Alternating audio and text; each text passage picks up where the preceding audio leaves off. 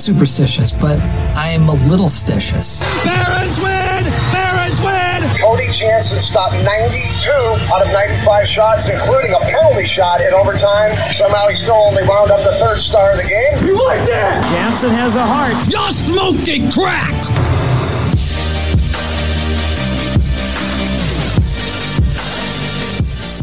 Alrighty, it is Wednesday, February 23rd. Cody Jansen with you, coming to you live from the Pro Rock Broadcast Studios. It's World Hockey Report Live. 12 ounce sports, the Hockey Podcast Network is where we're coming to you from.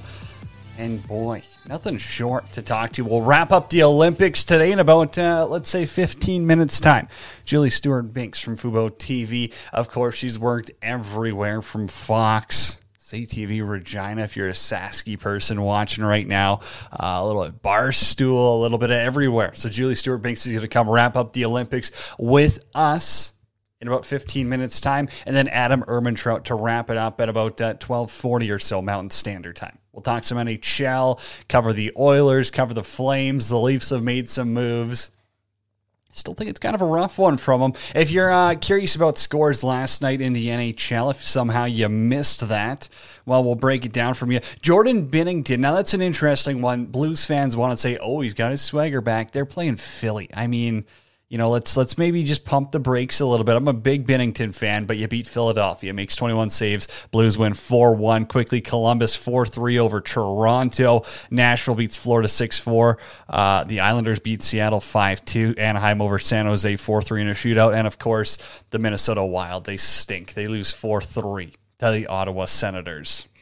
That's kind of embarrassing. Okay, the, the, the big news though, and, and, it was sad news to break today, and we do have to open up the show with it. Uh, Leafs prospect, their first uh, rounder, Rodion Amirov, uh, diagnosed with a brain tumor.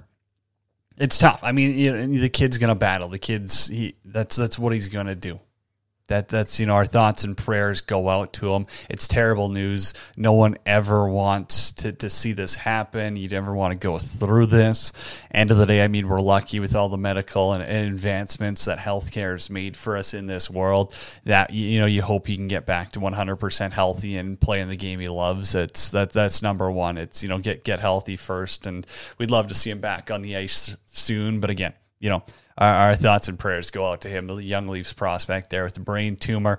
And, and on, a, on, a, lighter note as well, kind of breaking the, the waves in the hockey world, clown Sean Avery's back. Guy's going to play in the ECHL for the Orlando Solar Bears this weekend.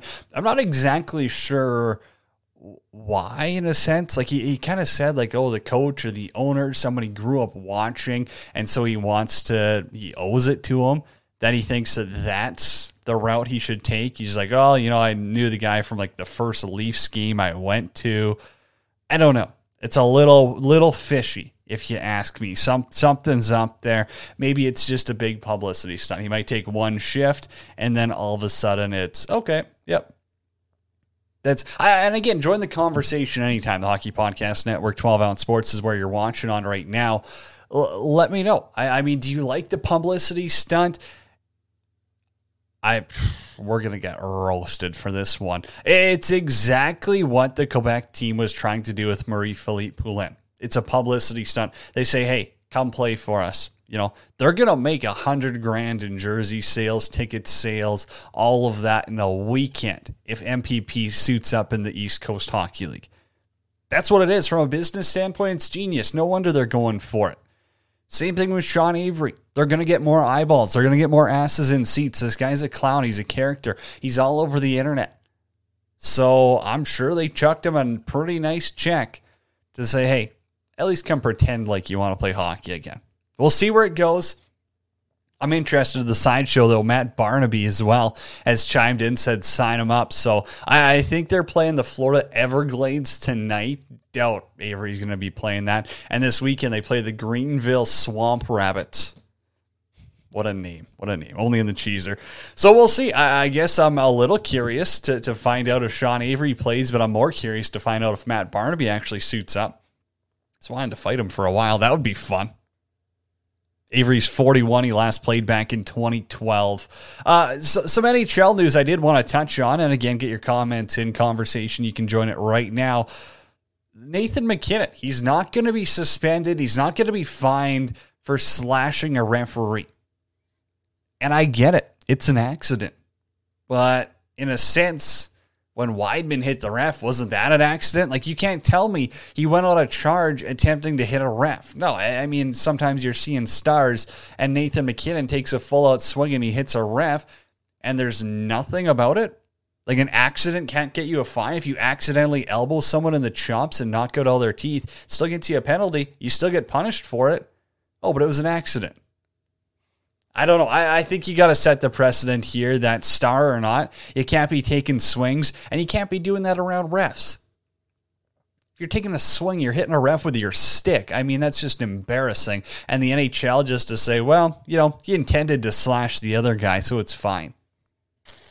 Got a few issues with that one, but uh, again, you can let me know your thoughts anytime. It's Cody Jansen and World Hockey Report here.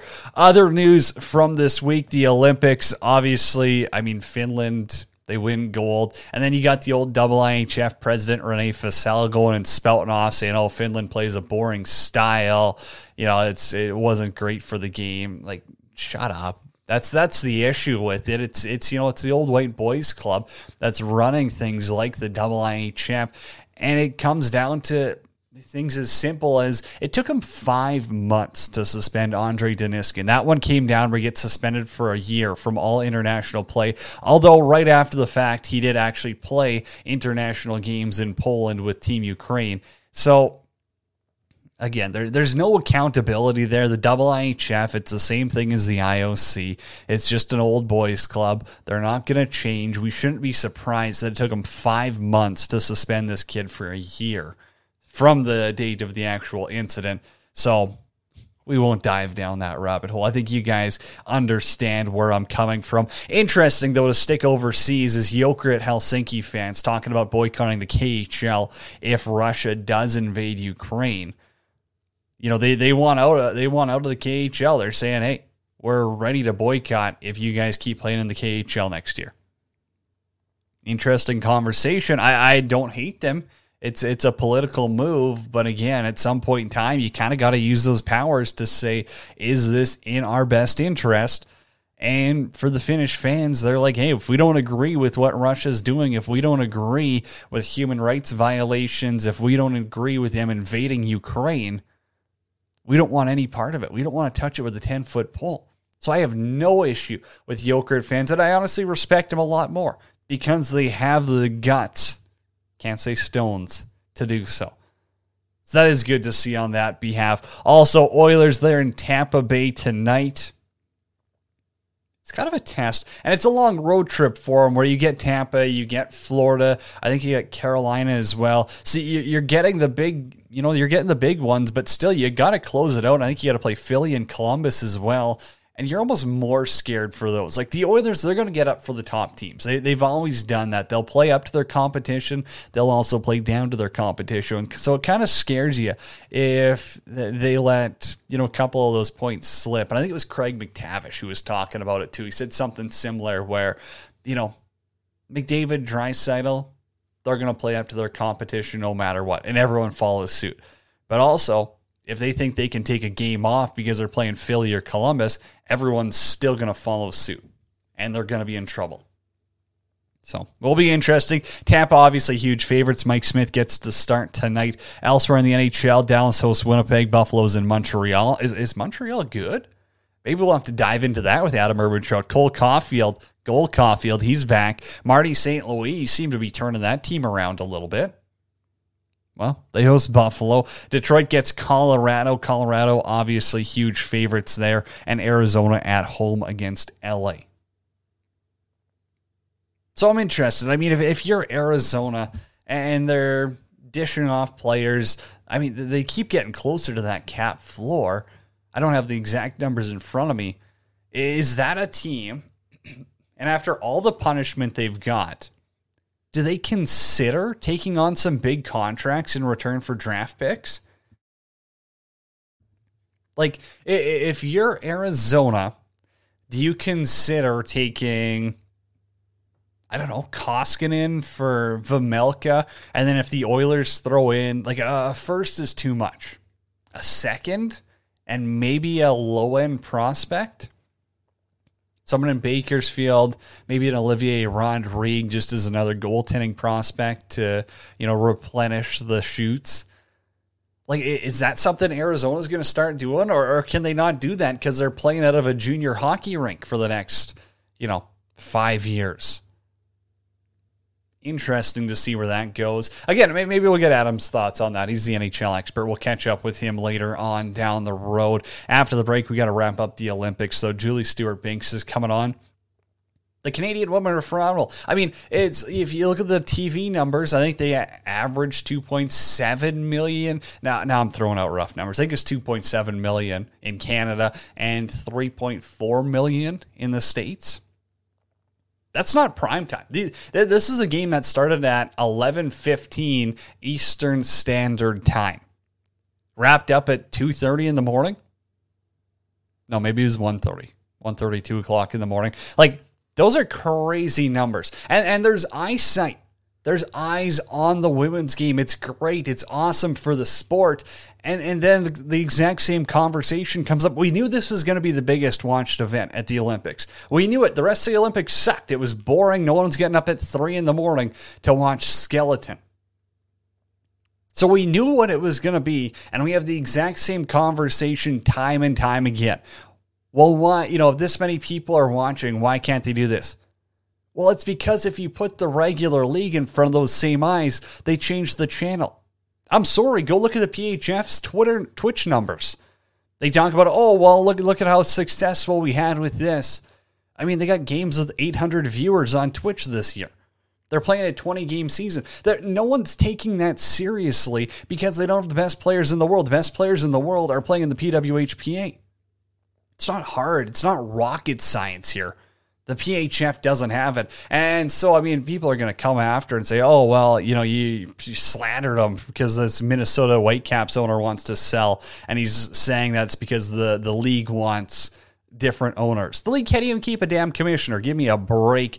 You know, you don't sell something that's successful. If some billionaire came in and said, hey, I'll buy the entire league – here's an extra 100 million to go into the bank account. They're not going to be like, well, we kind of want individual owners. No, they want money. They want a sustainable hockey league. They want to pay these women a livable wage. They don't give a damn where the owner's coming from, and don't kid yourself anywhere else. They're getting rid of their teams because they know one league's going to come down the road here. Maybe it's next year where the NHL steps up or a couple of big names step up and say, hey, the PWHPA has the best players. Let's make a four team league. That's what I suggest. I say, hey, make a four team league. You're going to have great competition. You're going to be able to spread out the talent efficiently. But again, now all of a sudden you got two teams in Canada, two teams in the States. Make sure you've got major TV deals. Make sure they're playing in prime time. Make sure they're on national TV every single week and promoted fairly. And that's what you need. You go any more than four teams, the talent gets watered down, and now all of a sudden you're hurting the quality of play. So my thoughts is is it harsh? Yeah, it's probably a little harsh, but end of the day, I, I think that's the the honest way of how you build a sustainable league. But all right, we got to head off to a commercial break. When we come back, we're going to wrap it up uh, the Olympics with uh, Julie Stewart Binks. She's going to hop on the show. It's Cody Jansen World Hockey Report. Check out QuackStats, the most advanced player tracking technology. QuackStats presenting World Hockey Report every Wednesday at noon.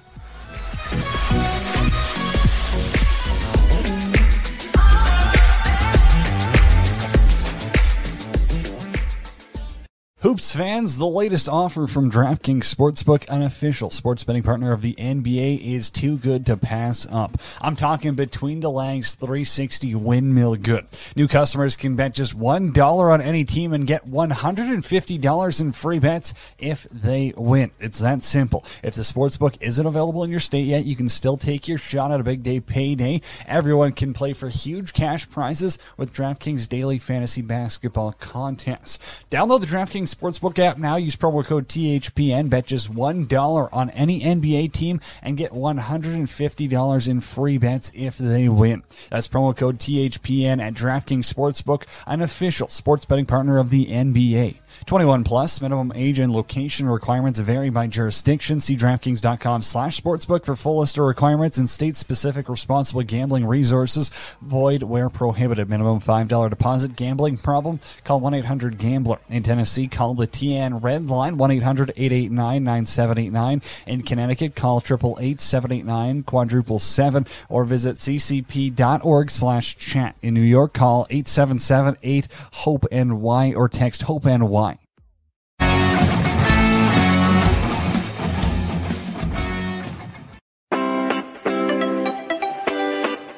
Take your game to the next level with Pro Rock hockey sticks. Pro Rock is changing the way we buy top of the line twigs. They're lightweight, balanced, and provide the perfect kick point, whether you're a pro hockey player or a beer league legend. Pro Rock hockey sticks are made for you. They're at a price point you can't beat, so check them out today at prorock.com.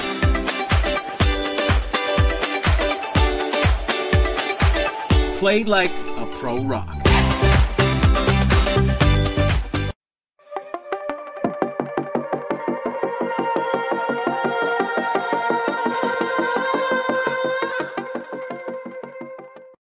We do here is go back, back, back, back, back, back, back, back.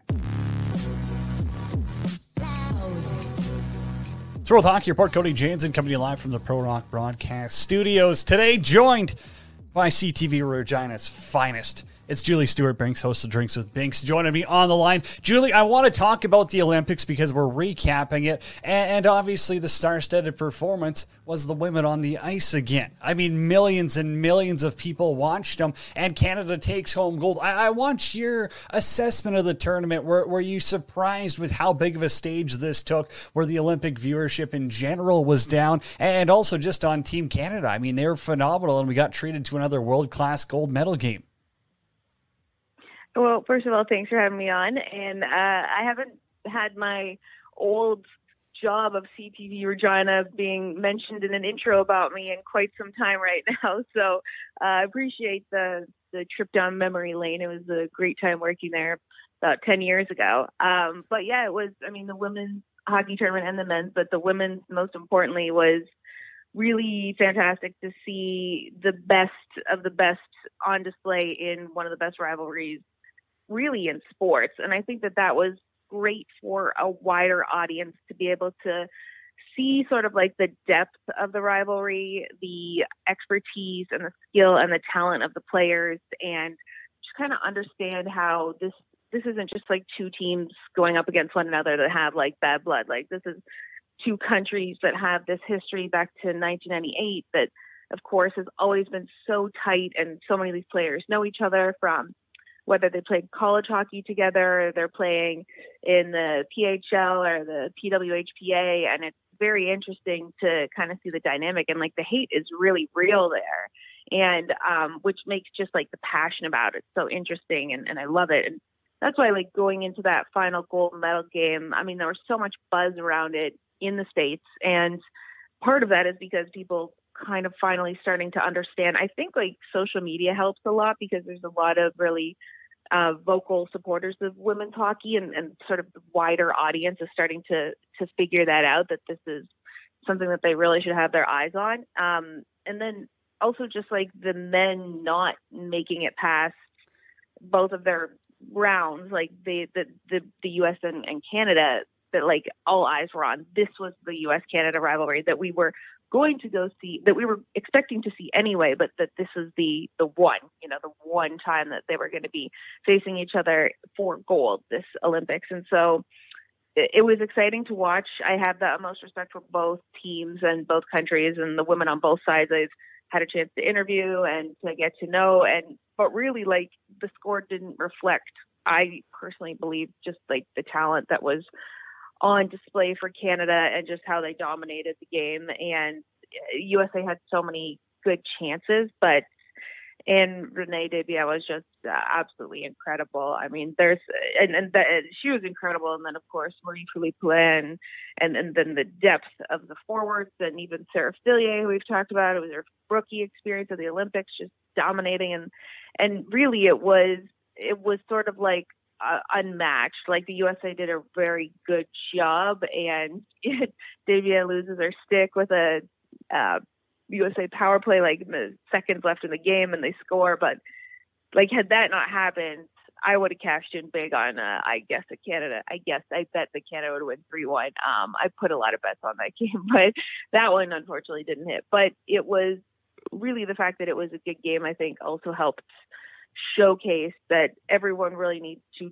take this and take the numbers that we saw, like 3.54 million watched in the US, 2.7 million in Canada, and take this game to the next level. And it's like just trying to figure out what that looks like with being able to have one cohesive league that that the players are a part of and then have a broadcasting deal, broadcasting rights that are reflective of that. Yeah, I mean that's another half an hour conversation if we want to dive down that road. But Julie, I, I want to know: Do you think this is the best Canadian team of all time? Although it's crazy that you picked them to win on the puck line because that's just not how Canada and USA play. But do you think this is the best Canadian team of all time?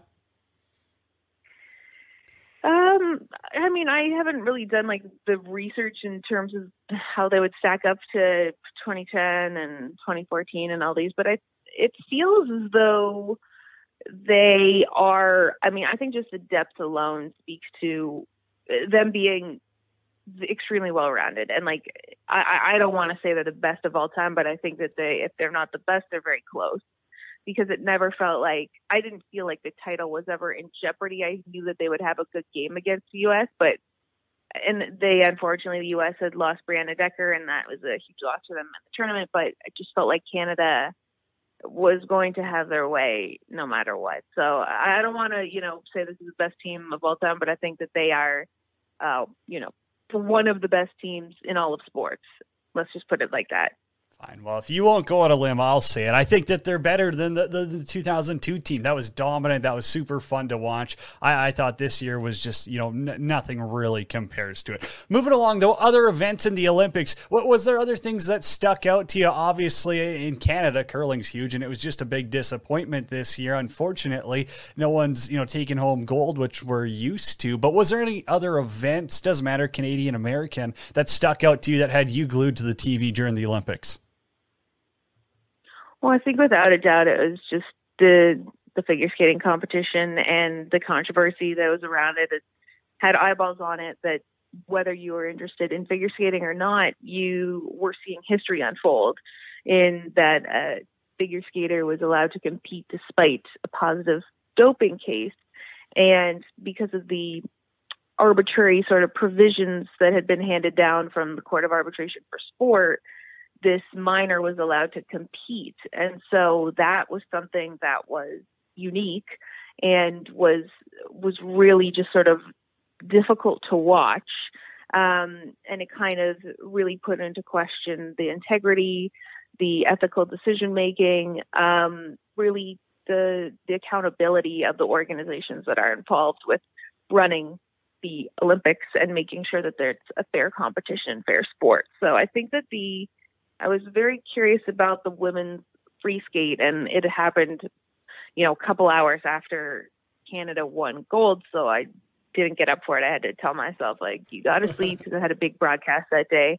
But I watched it and then watched the replay afterwards, and it was just like, really i mean it wasn't like oh yay this was like the a great moment in history it's like this is a really tainted moment in Olympic history. And so it was really difficult to watch the women at the end and seeing Kamila Valieva just uh, completely blow up in her free skate, falling all over the place uncharacteristically, and then just, you know, in tears with her coaches. And then just like everything that happened after that was uh, something I've never seen in my entire life. And it's really just like eh, awful to see the the three Russian skaters, you know, they all had sort of like their place of where they were supposed to come, and the one who finishes first wasn't really, you know, supposedly meant to get gold, and then the second place woman, like, you know, didn't want to accept the silver medal, and there was all this sort of controversy, and and we didn't know if there was going to be a medal ceremony at all because Valieva was supposed to be on the top three, and it was like,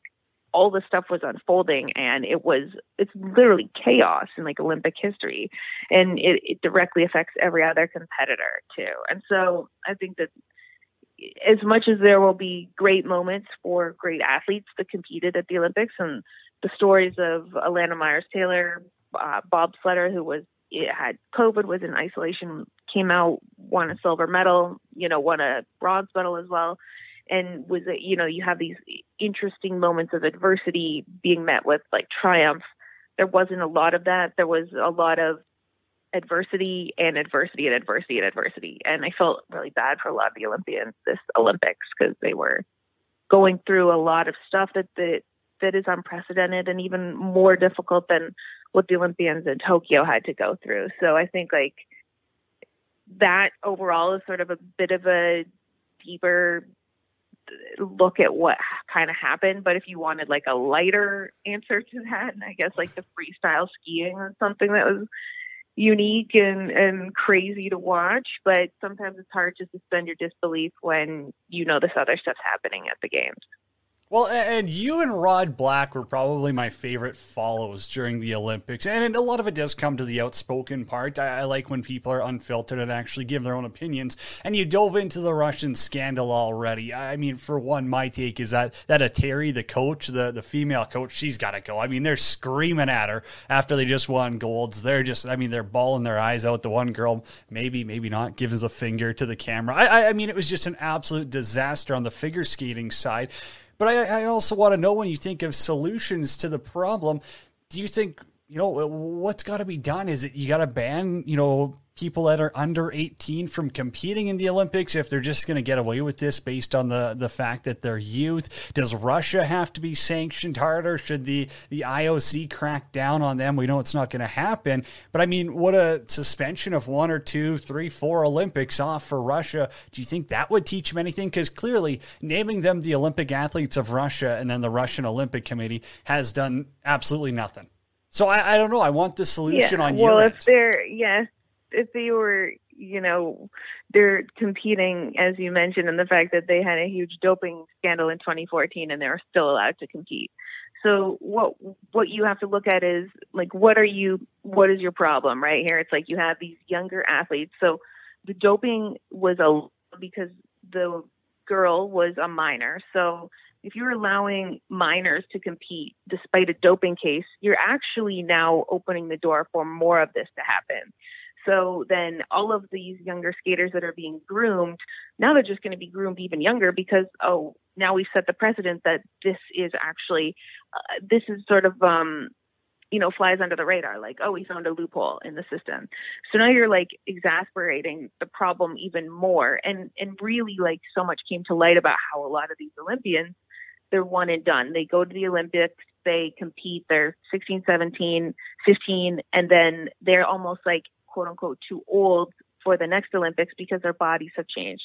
Because the Russian coaches tried to get these figure skaters to be able to do these jumps, learn these jumps, do these quadru- quadruple jumps when, before their bodies have changed. And I'm a former competitive figure skater. I know exactly what that whole situation's like.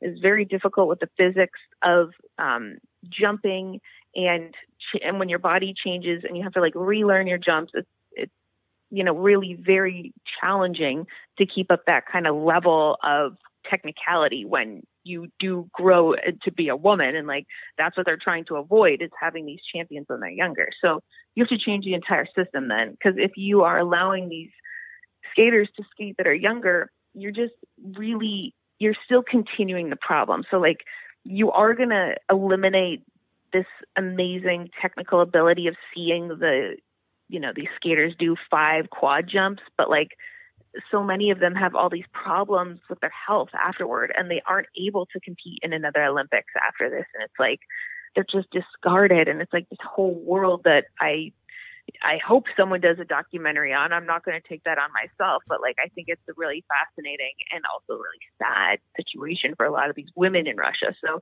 if you do put an age limit on there which i see President Thomas Bach had talked about even in his press conference, then you are going to be helping to save a lot of these people, really, like from a hum- human humanity standpoint. But you're also going to eliminate some of the extraordinary ability that we've seen in the Olympics, and they just have to figure out what their goal is. Do you think the IOC will ever actually crush it, or you know sit down on Russia and say, "Hey"? you know what, it's crunch time here.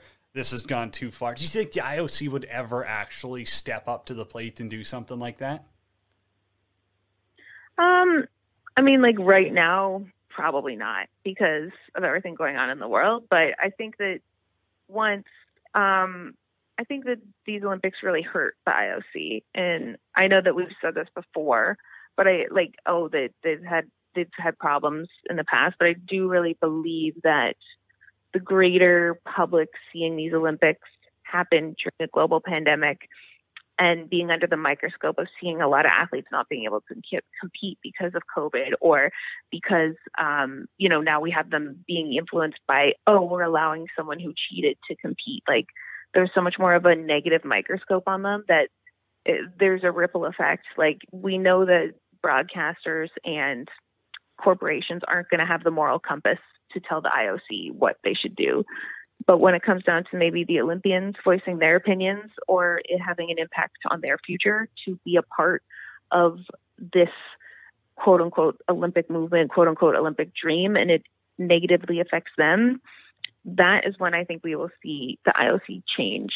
And I do think that like it almost mirrors what we're seeing in our lives now with a lot of people quitting their jobs, with a lot of people, you know, deciding they don't want to live the life that they've had in the past or like they're not okay with the status quo and and even just like uprisings in uh, America and beyond for different reasons. Um, I think that I just don't see how I wouldn't have said this before, but I just don't see how the IOC can continue on in its current iteration. I know that they will try to do everything they can to do that, but I just don't think that they will be able to. And I also just don't think that they have the same kind of audience as they used to that ha- has the ability to be entertained without understanding um, the negative aspects of it. Like most, every single person knows how corrupt it is, and sometimes it's hard to find the joy in something when you know how tarnished it is. Couldn't have said that any better. Julie Stewart Binks, my guest here on World Hockey Report. It's Cody Jansen. I've got two more for you, Julie, and we'll switch it around a little bit later here because I know you love figure skating, so join the club. Was it not a little sad that we couldn't watch Tessa and Scott this year? I mean, that that's just been the highlight of so many previous Winter Olympics of the past eight years plus. You know, like, was it a little bit sad on your behalf where you're just waiting, you're watching the pairs, and you're like, damn, I would just love to see them go for one more skate? Well, um, we don't really necessarily get like all of the Canadian content in the states unless you decide to seek it out. So I would love to see them skate again. They were incredible ice dancers and you know captured so much of just this beauty and poise and Canadian spirit that everyone followed them for. Um, but yeah, it's it's a little bit different in terms of how you what you get to see, the content you're seeing, um, and, and, you know, I'm watching team. I'm watching a very American heavy broadcast, so that is a That's completely fair. different way of watching a broadcast, right? Than when you are in Canada. It's it's just a different point of view completely. So it's kind of interesting in a way. That's right. Okay, well, then let's talk about the TV side of things, and we'll leave it at this. NBC, they, they kind of come out and they're swinging for the fences right away. Is that they dive right into the human rights issue in China, the treatment of Uyghurs, you know, the camps that they are, you know, sending people to and stuff. Were you surprised to see NBC? I mean, it's the main Olympics rights holders really dig into China early, whereas CBC didn't mention it throughout the two, three weeks. I think I was surprised because, I mean, as a rights holder, you have a relationship with the IOC that has a relationship with the host city and the host country. And I was, I knew that they said they were going to discuss geopolitical issues. I just didn't think that they would do it um, from the very start. And so that caught me off guard a bit, but I think they did a good job with helping the public understand like these are the things that are going on. Um, and that like that they didn't necessarily subscribe to the idea of sports washing, which is like where countries that have problems just use these big skeptical, uh, big spectacles as sort of um, doing away with the issues that are going on in the country. It was like showing that these are the Olympics and the opening ceremony and everything, but then also like this is happening in a country that has human rights violations that um, you know is problematic in X, Y, and Z different ways. And so I found that unique. I was sort of worried a little bit about maybe the safety of the broadcasters after having them sort of be robust in their negative uh, opinions toward China. And I think that I'm sure Canada would have had that feeling as well.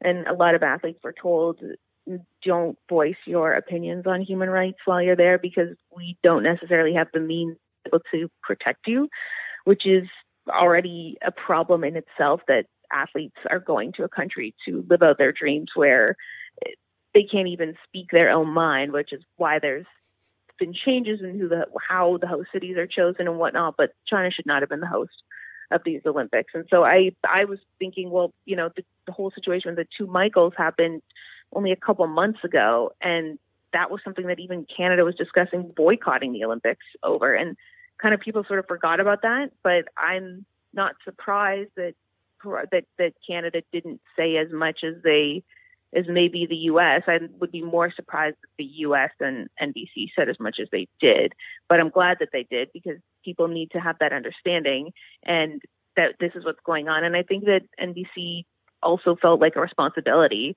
as as being sort of part of part of the problem because they do fund the IOC. So I think that this is a way for them to sort of get out ahead of the critics. Yeah, I mean that's a, that's a perfect explanation. I, I, could never see Canada doing it, as you said. The corruption lies a little bit too deep with, within Canada, and it's just they aren't willing to step on the IOC's toes. But Julie, this has been unreal. I, I want to give you the, the platform here, though. I mean, plug what you're up to now. I know you've got drinks with Binks. You've had incredible guests on. I'd love to know which, if you could tell people to download one episode. If you want to get people hooked on one episode with drinks with Binks, what's the first one you're sending them to? Well, I think if for you know World Hockey Report, I would oh. tell them to watch my episode with Jon Cooper when they won the Stanley Cup in the bubble, and we had a chat afterwards. We had a little crown royal and celebrated the Stanley Cup win, and it was great. Just kind of being able to go kind of off the cuff with him and talk to him without it being like a standard sort of interview, and I, that's probably one of my favorites. And yeah, you can check them all out on YouTube at Fubo Sports. And our if you have Fubo TV, which is now available in Canada, you can check it out on Fubo Sports. It comes with the package or it's free, FuboSportsNetwork.com, drinks with Binks. And I'm also right now working on this new show called PFL Challenger Series, which is an MMA fighting show meets sort of like American Idol. So we have eight fights a night four four winners, and there's one contract given out at the end of the night that then there's a chance to win a million dollars. So it's kind of a cool premise and something completely new for me. So we are we're staying busy during uh, what has been a weird two years, but we're getting through it. That's awesome. Well, hey, it's it's awesome to catch up with you. Good to see that. I mean, you're succeeding even after the Sasky days. It's awesome, Julie. Thank you so much for taking the time. We appreciate it. Yeah, thanks for having me on. I appreciate it.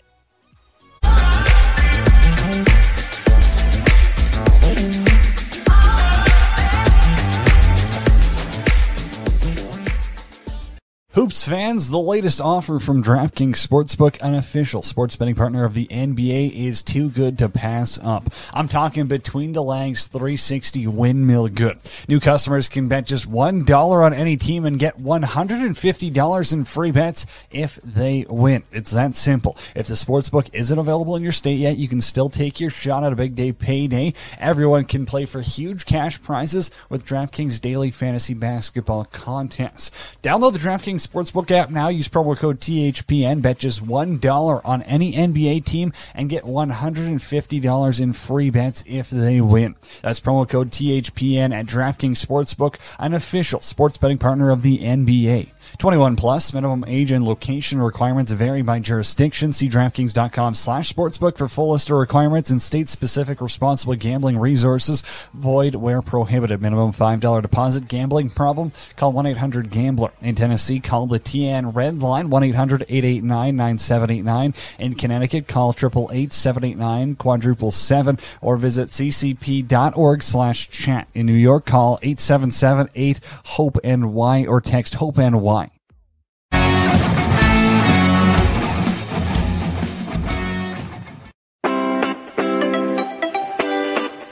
Take your game to the next level with Pro Rock hockey sticks. Pro Rock is changing the way we buy top of the line twigs. They're lightweight, balanced, and provide the perfect kick point, whether you're a pro hockey player or a beer league legend. Pro Rock hockey sticks are made for you. They're at a price point you can't beat, so check them out today at prorock.com.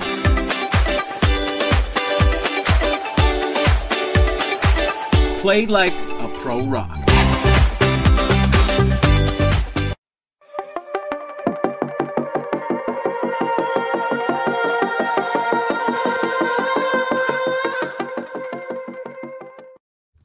What we do here is go back, back, back, back, back, back, back, back. It's Cody Jansen, World Hockey Report, coming to you live from the Pro Rock Broadcast Studios. And let's talk some Canadian NHL teams. It's been a while. It's been a lot of Olympic talk, which is fun, but the NHL still going on. It's still king. Let's snap it over to Adam Ermintrout now in Saskatchewan. Erm, buddy, what's happening? How are you? Not much. I mean, lots of things on the go in Saskatchewan here, so it's it's been good. You got the castle lined up to buy two, so that'll be fun. Some big news. World Hockey Report House, no big deal. Er, I, mean, we're we're having fun with it, but for the Flames, they're really having fun with it. Like 10 straight under center. That's a team that's buzzing. As you said, they got some great value contracts right now. They've got one of the hottest goalies in the Pacific. Like everything is clicking right now in Flameland. Yeah, there's there's not much going wrong, and I think I tweeted out the other day they can win a game six one, and or they can win a game two one and have it be an absolute snooze fest like it was on Monday against Winnipeg. But getting contributions from you know a lot of different places in their lineup. I think I'm still maybe worried about the the overall forward depth, but as far as the back end and the goaltending, I mean they have a guy who's going to be probably finished second in the Vezina, Shesterkin. But other than that, I mean they they don't allow much, and you know things are going good in Calgary. Do you think, and I know it's a, a long shot, if the Rangers miss the playoffs, is that Markstrom's ticket for a Vezina then? if you can say, okay, yeah, he brought him to the playoffs and Shesterkin didn't. Yeah, I, I think that's pretty big hypo- hypothetical, though. I mean, Shesterkin, what's he got, like a 938 save percentage? That would have to come down quite a bit. Um, but yeah, I think Markstrom would be second. I can't even really think of who else right now, like maybe Juicy Saros or Billy Husso if you want to go that far, but he's only gonna he's only gonna play 35 games. Yeah, St. Louis has a goaltending situation on their hand right there. Like, I mean, a month and a half ago, we were talking about like, oh, could you get Husso for like a second in a prospect, and now it's like, good luck without a first and then like an actual player. That's the only way you're getting him out of St. Louis right now. He seems like the real deal. So back to the Flames, though. They're getting contributions all around, but I think you got to eat your words on uh, Coleman there. Like this depth that they've added up up front too, it's really rounded out their lineup. And I mean, you can talk about the defense, the goaltending's great, but end of the day, they're getting consistent production out of multiple lines of forwards, and I think that's the difference maker right now. Yeah, I, I agree. I mean, I think they obviously have the go-to line, but after that, their second and third line are both kind of whatever you want to call it, two A, two B type lines. Um, Coleman and Backlund's year didn't start out good, but in their last 20 games, Coleman's got 14 points, Backlund's got 13. Um, and even the third line now with the addition of Toffoli, he's only got the, I guess, one, two goals if you count the empty net in four games. But he's kind of reignited Sean Monahan, who scored a nice goal on Monday, and, and Lucic is on that line. And even a guy like Adam Ruzicka, who kind of came up from Stockton and has six points in 14 games. So I think that, you know, they're getting a lot of contributions and even from their back end too, you got Tanev, Andersson, Zadorov all with eight to 10 points and Kylington as well. So they're getting contributions from a lot of different places. And I mean, the top line's been ridiculous 31 and 30 points for Gaudreau and Tkachuk in their last 20. And I mean, Elias Lindholm scored in eight straight games. Do you think they'll actually finish top in the Pacific, though?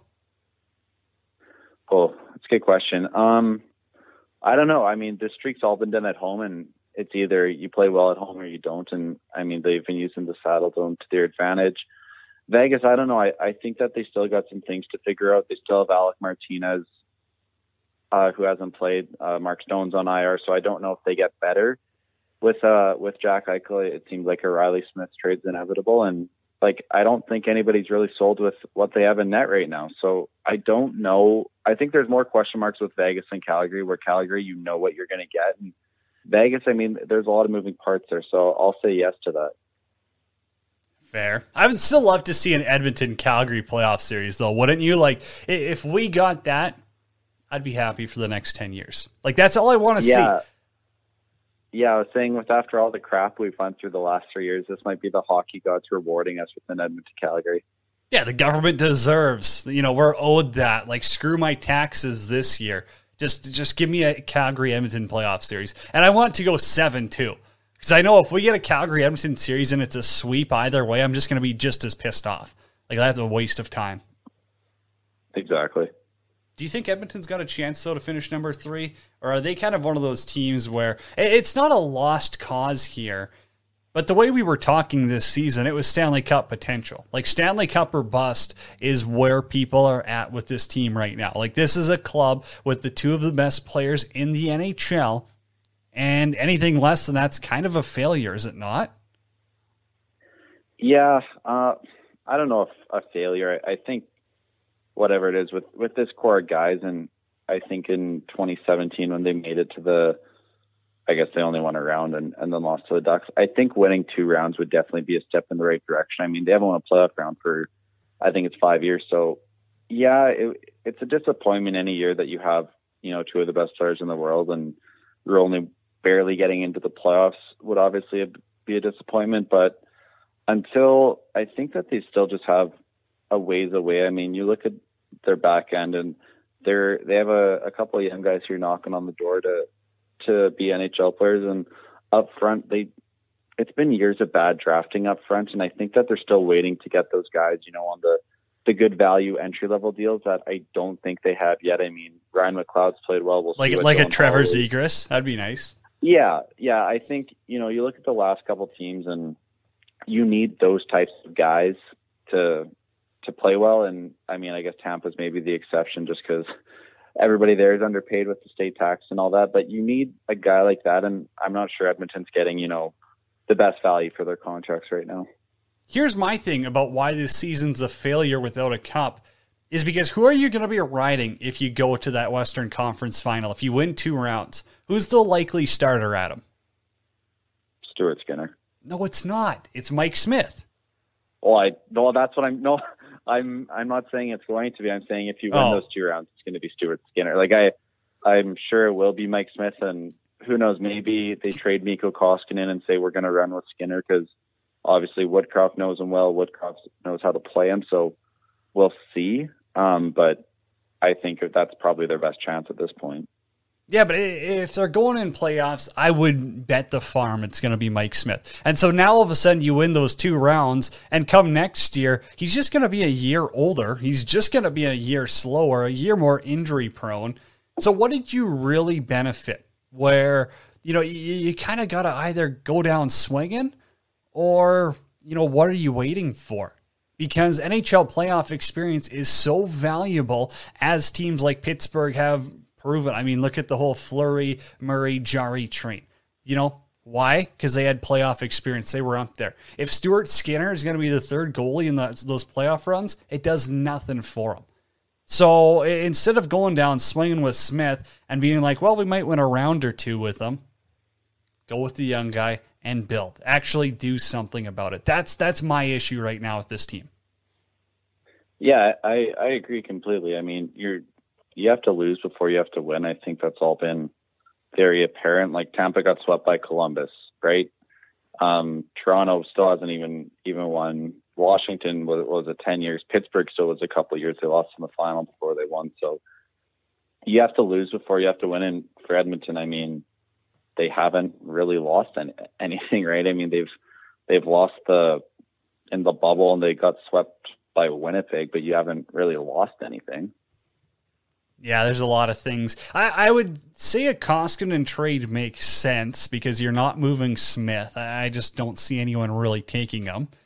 Tyson Barrie, you could probably do away with him. You know, that's that's a guy where Bouchard is obviously taken his spot, you could say like like not directly like oh he's a perfect replacement for Tyson Barrie, but I think with that experience asset you got to give Bouchard that time, that opportunity right now to play that role, and then up front. You know, we, we said it all along. Like, what are you doing with guys like Kyle Turris, you know, Colton Sceviour, even Perlini to some aspect, Derek Ryan?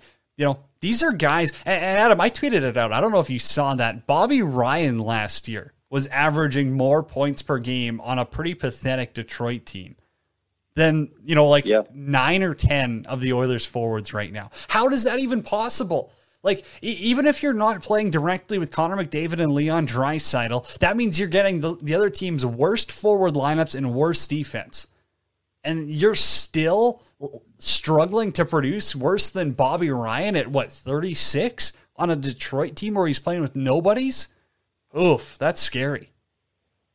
Yeah, it is, and I mean some of that. I guess you can maybe throw Jay Woodcroft's kind of new new style into this, where he's not playing the guys, you know, six seven minutes a game. He's kind of starting to rely more on his top three lines, and uh, Derek Ryan's played well the last the last month. I've been very critical of him, as you as you know, and as a Saskatchewan Husky supporter. yeah, you, you just know, hate but, the U of A Golden Bears.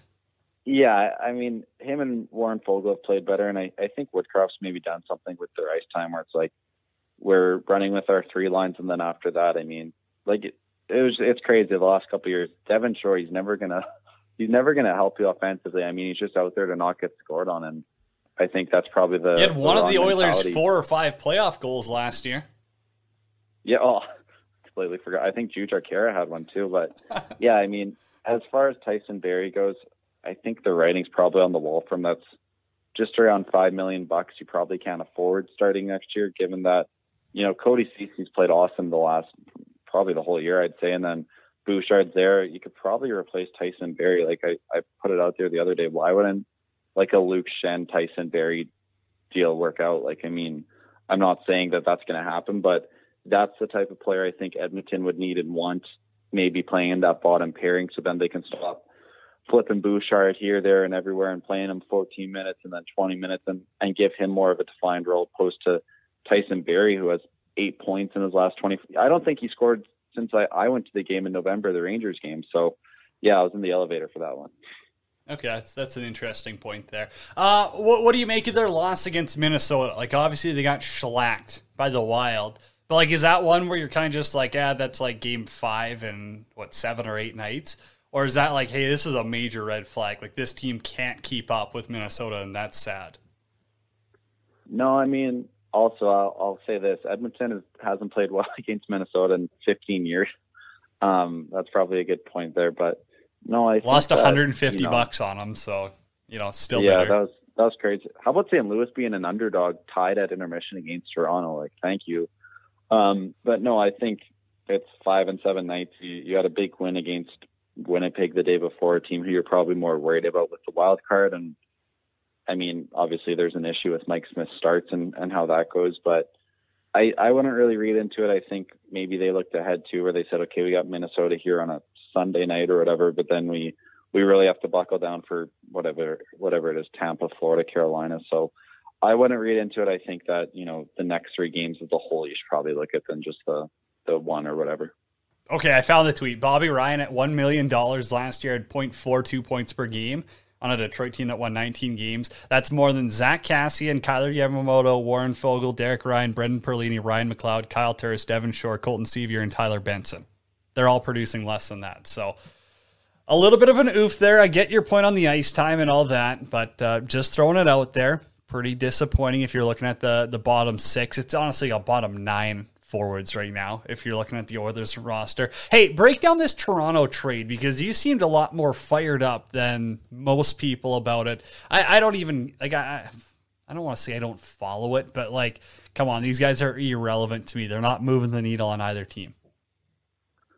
Yeah, I, that's kind of the thing, right? I mean, they get Ilya Lyubushkin from Arizona, and I mean, a good defender and stuff. But a comment I saw today was, does he even have a hockey stick? Because he just has absolutely no offensive ability. Like, I mean, he's he's out there to once again not get scored on. And from the Leafs' point of view, Timothy Liljegren has four points in his last seven games and is a plus three. And it's not like they've been playing well. I, I think Jake Muzzin's play, and you know, you hope he's healthy at this point, but his play has tailed off extremely, like extreme, an extreme amount this year. So I think that's a that's a big issue for the Leafs, and they're talking today. They said, well, Jake Muzzin, he's only going to do good if you have a partner who's just as good as him or better, and they're not finding him. So I think that they're trying to find a player in Lyubushkin. Like they said, he's like Roman Polak, and sure he can stop the cycle, but if he gets it out of your zone, you're playing four on five, and I'm not sure if he's better than Timothy Liljegren or Justin Holl. And I mean, Justin Holl hasn't played very well either this year, but at least he knows the system and it has been there a bit. And I don't think Toronto's down on the back end. At least they shouldn't be. But I, I mean, give up Nick Ritchie, who you had to sign to a two-year deal, who hasn't been good for four years, and you give up a second or third round pick out of it. So I guess I get why the Leafs did it to add some playoff depth because they're so de- desperate. I mean, last year what they do, they gave up a third round pick for a game and a half of David Rittich. So, yeah. Yeah, questionable moves. And as you said, I mean, you've always been a huge Kyle Dubas supporter, so I'm no surprise to see you take that side. Hey, last one for you. The Montreal Canadiens, they're kind of back a little bit here. Cole Caufield seems to be finding his groove. Do you think they're on to something with bringing in St. Louis, LeCavalier, and those guys? Or do you think it's kind of a, you know, let's take some of the spotlight off the players on the ice and some of the stuff that's gone down with the organization? And let's, you know, put a little bit of heat off the ice and be like, well, you're kind of just hiring old players who had success.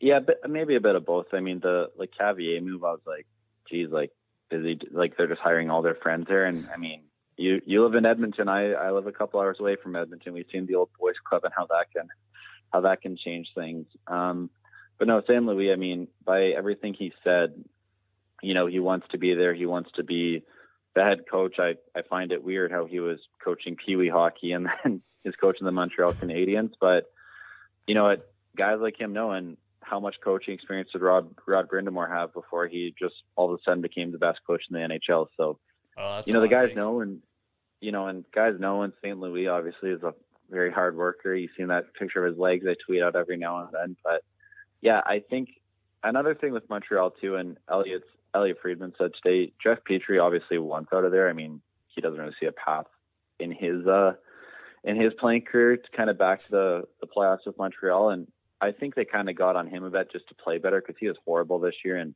Josh Anderson too. I mean, maybe there's guys there who are seeing other guys move, and they they kind of see, okay, like we're we're clearly tanking here. Maybe if I can play well enough to give give uh, Kent Hughes a chance to get rid of us, then and get actual assets for us, then maybe maybe they've woken up, up a bit too. That's a fair point right there. Adam Ermintrout, appreciate it, buddy. We'll see you on the weekend. Thank you. Adam Ermintrout right there. Coming to you live on World Hockey Report. Be sure to go to DraftKings. Use promo code THPN. And of course, if you missed any of the show, download the podcast, the Hockey Podcast Network. Until next week, everyone, be kind, be better.